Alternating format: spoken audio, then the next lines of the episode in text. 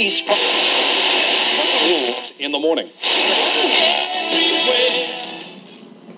Recently widowed Karen Tunney and her two daughters, Sarah and Emma, moved to a remote mountain home which Karen has inherited from the family of her late husband. However, she is unaware that the home is situated near an old mine, the site of an early 20th century tragedy in which many children were buried alive. I'm Corey, And I'm Paul. and we are the, B Movie Bros. Here review B movies to the best of our ability. Sometimes we get off topic, but randomness is a gift. And here we are, uh, continuing on Killer Kids Month. Uh, Oh, the- what a time of year. You know, it's the the 2006 film Wicked Little Things. You heard what the back of the DVD box had to say. Let's dive right into the shit with our technical difficulties, top and bottom three. Now let's let's start with the top. What's good about this movie? Let's See what we can find good about it. So for me, number three, this movie takes place in Pennsylvania. Hey, that's where I'm from. That's pretty cool. Always nice to see good old PA being represented in films. Hell yeah, and it's not a George Romero film either, so hey, you know.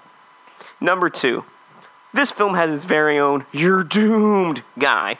His name is Hanks, and he's pretty awesome. He lives in a cabin in the middle of the woods, smears blood on people's doors, and shoots zombie children in the face with a shotgun. Like any old creepy dude should. And that's Hanks with an S for some reason. I th- it might be his surname. you know. Still, Hanks with an S. I, I feel like maybe he's like Jeremiah or like some other like crazy, crazy mountain folk name. he sold propanes and propanes accessories. And number one, these kids, they surely are wicked little things, and they don't fuck around. They kill people without mercy or remorse in the most brutal of ways. Then they eat them. Unless you're kin. Then they leave you alone. Hell yeah, they're more badass than the ones from um, Beware Children at Play. That's for sure. Well, I mean, they didn't do certain things those kids did, but I, I feel the film was better because of that. So, could you find anything good in this film, Paul? Um, I managed to find a few things. Um, number three, killer kids killing people is kind of cool. I guess they're pretty vicious little tykes too, um, unless they saw blood on your door, which at that point they just kind of retreat, looking all dejected, like trick or treaters who just came across the one house in the town that gives out apples or rulers instead of candy. Number two, there weren't any characters that I particularly hated. I didn't really like any of them either, but I didn't really hate them, so that's a plus, kind of. Except for Carlton, but he was a character that you're obviously supposed to hate. So when he inevitably gets killed, it's like, ah, he got his, and we're it's okay because he's unlikable in every way. You know, the, the typical character. Yeah, he, he is a textbook dick in this film. If you look up dick in a dictionary, you'd find a picture penis. of him next to a penis. Maybe like with a penis. I don't know. They, they never really touch upon that part. Number one, the creepy fall atmosphere of this movie with the fog and the, ch- the changing leaves really painted a nice image. The horror aesthetics were all there. Visually, this movie was really good, and that's definitely the best part of the film. You have to say, I mean, there is nothing like seeing a visualization of uh, Pennsylvania woods in the middle of the night.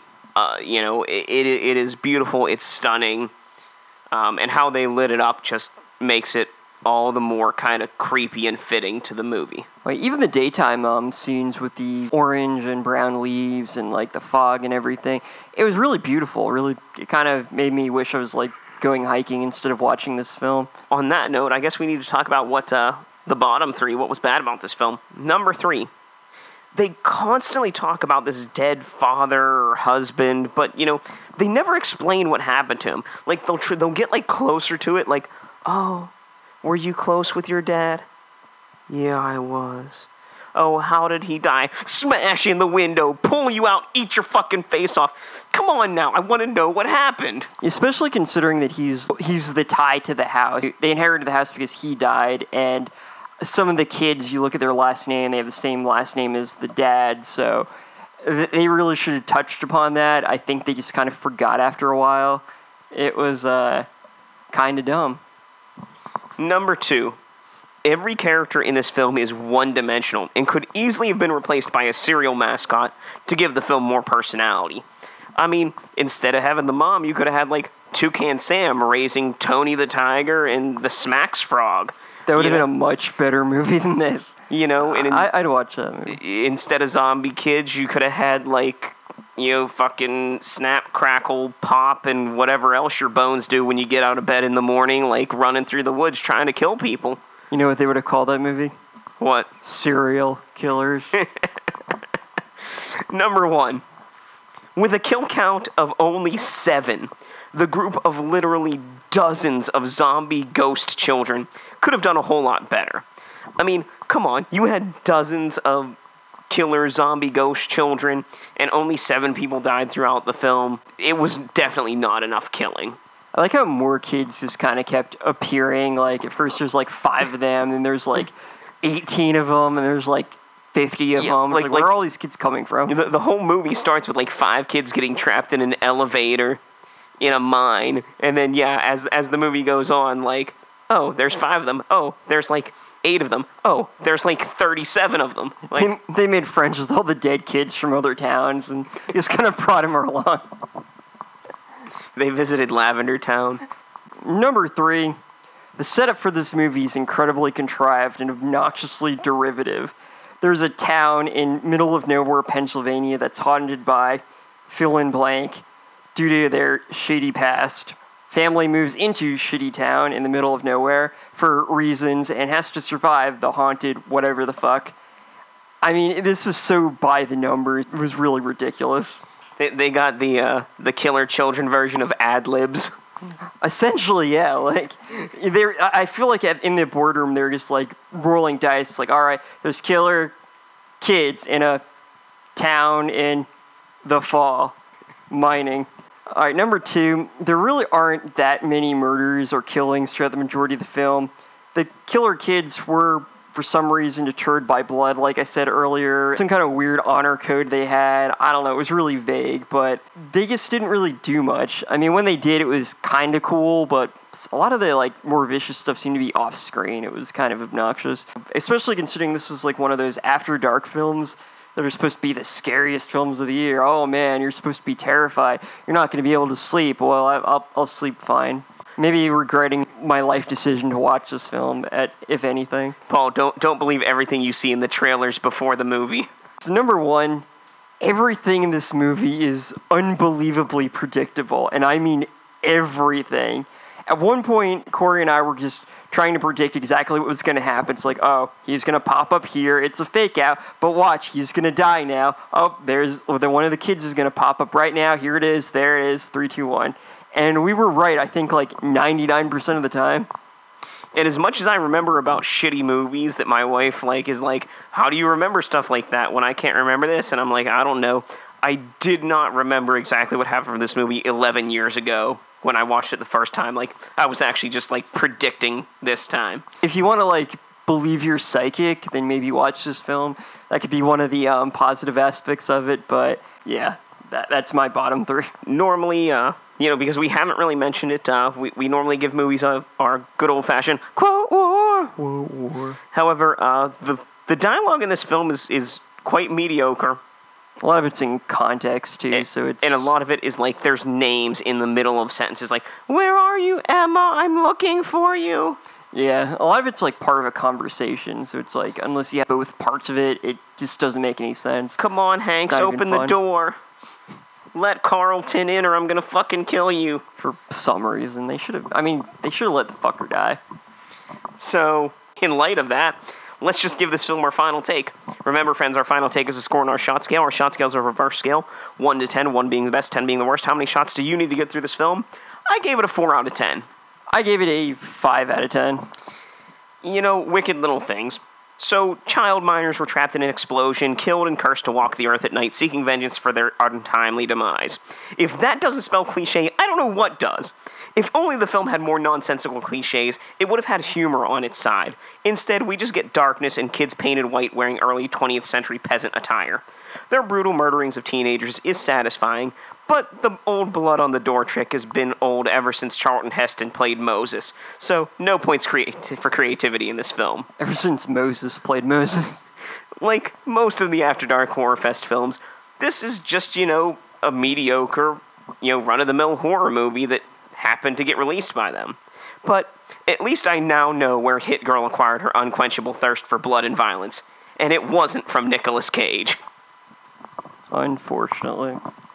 So, Wicked Little Things is a film about an old mining town in the middle of nowhere with an unfortunate infestation of zombie ghost children.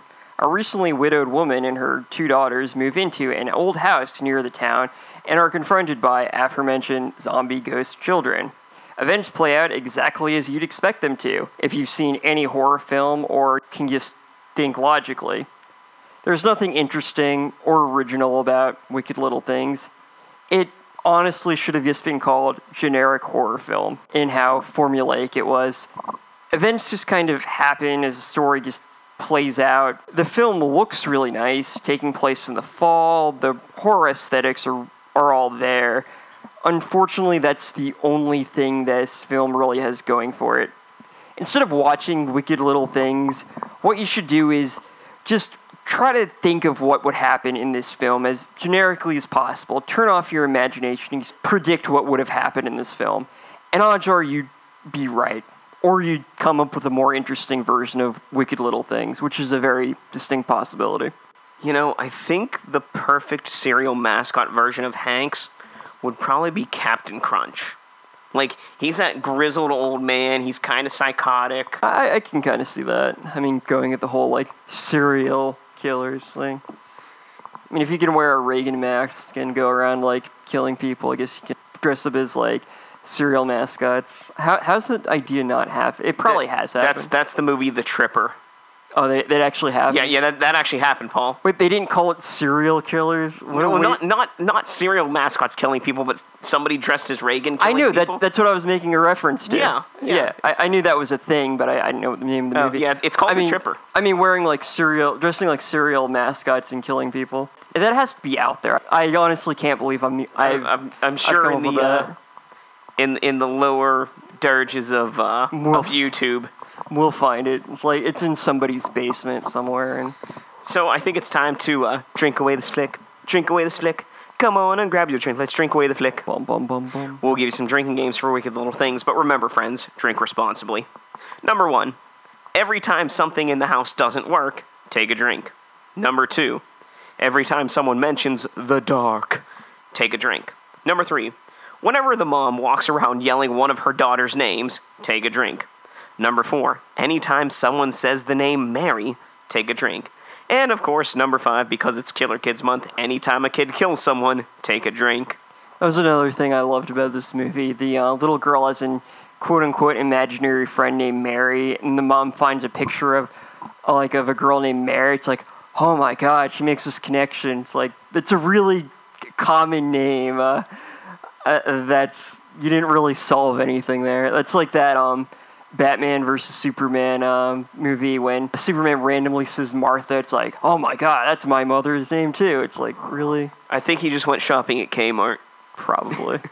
Every time you see someone with blonde hair, take a drink. Every time someone says something melodramatic, take a drink. Every time the kids are eating something or someone, take a drink. And every time Carlton's name is mentioned, take a drink. And those your ways too. Drink away this flick. If you have any comments on this film or anything else B-movie related, you can leave us a comment on either iTunes or SoundCloud. You can also email us at bmoviebros at gmail.com, like us on Facebook at facebook.com bmoviebros, follow us on Twitter at bmoviebros, or my personal Twitter at bmoviepaul. You can check out all our other content, including reviews, interviews, and chats on our website, bmoviebros.com, where we have new shows each week. If you want to support the show, consider donating to our PayPal or Patreon accounts, links provided below. If you have a film you you've made and you'd like us to review it or have an inter- uh, have an interview on our show, message us and we'll do our best to get to it. As of now, we have dozens of submissions to get through, so if you'd like your review pushed to, uh, done by a particular date, um, consider donating to our PayPal or Patreon accounts and have it boosted to the top of our list. So we've come to the end of week two here at Killer Kids Month on B Movie Bros. We've seen two movies. Uh, it's time to rank them. For me, it was it was actually really hard at this point. Um, number two, I gave to Wicked Little Things. Um, it's a decent movie, um, but it's a very safe movie. Like nothing jumps out as like controversial or outside of the box or anything that hasn't been done before. Number one, Beware Children at Play. it's not a good movie, but for me, it was a fun movie. And for the time period that it was made, they tried to do stuff that really wasn't seen very much. You know, Wicked. By the time Wicked Little Things came out in 2006, you know, it, it's stuff that's been rehashed. It's stuff that's been done. It was jumping on the zombie bandwagon, and like I said, everything was just kind of done to a safe degree. Yeah, this was uh, difficult. I, I might end up changing my ranking at some point. I don't know. I've, I'll have to think about it a little bit more. But yeah, for number two, I picked Wicked Little Things. It looked really nice, but it was so generic, so uninteresting, and so unoriginal that I I had to put it below Beware Children at Play because while it's like I hate giving credit to the edgiest movie ever, but at, least they tried to do something interesting. I guess I don't know. I I really didn't like that film either, and I'm I'm really hoping that something beats it. Uh, I, I I'm gonna hate myself if that wins.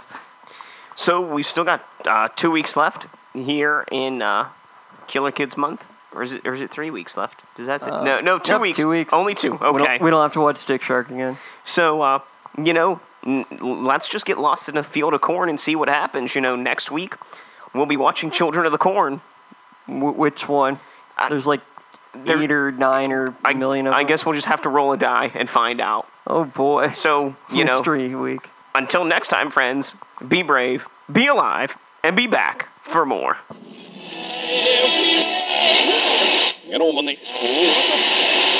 Vaccin, tror jag.